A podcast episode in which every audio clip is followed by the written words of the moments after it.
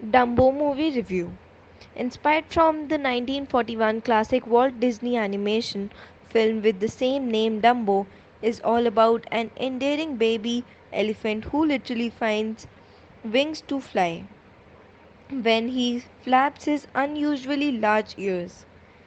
The film charts Dumbo's journey in the quest to find his mother as he becomes the star attraction of a struggling circus.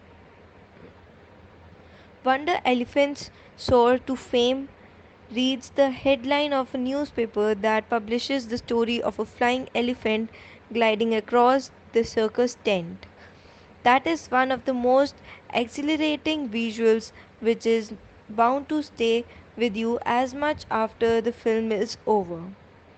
Director Tim Mystery in creating visual fantasies is once again at display in this simplistic film about emotions that are universal. Set in 1919, every frame of the film captures the essence of what it tries to convey.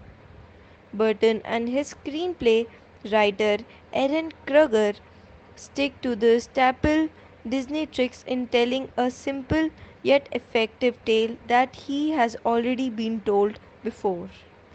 Thankfully, the director manages to get the right amount of restraint from most of his actors. As a former circus, circus star and a World War I veteran, Colin Farrell is convincing as Holt Ferrier. He brings in the vulnerability of a single parent and a circus star who is reduced to train training the elephants after losing an arm in the war. We, Viratn actor Danny DeVito goes a little over the top at times, but as the boisterous ringmaster and an owner of a struggling circus, he is allowed to do so. Eva Green sets many a heart racing with her beauty and grace as a French trapeze artist Colette Marchant.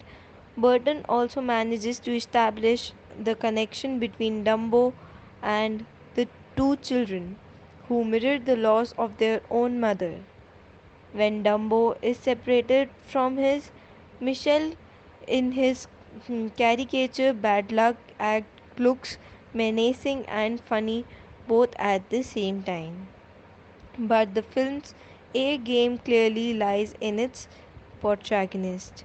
The novelty of Dumbo's flying act doesn't wear off even when the act in itself becomes repetitive.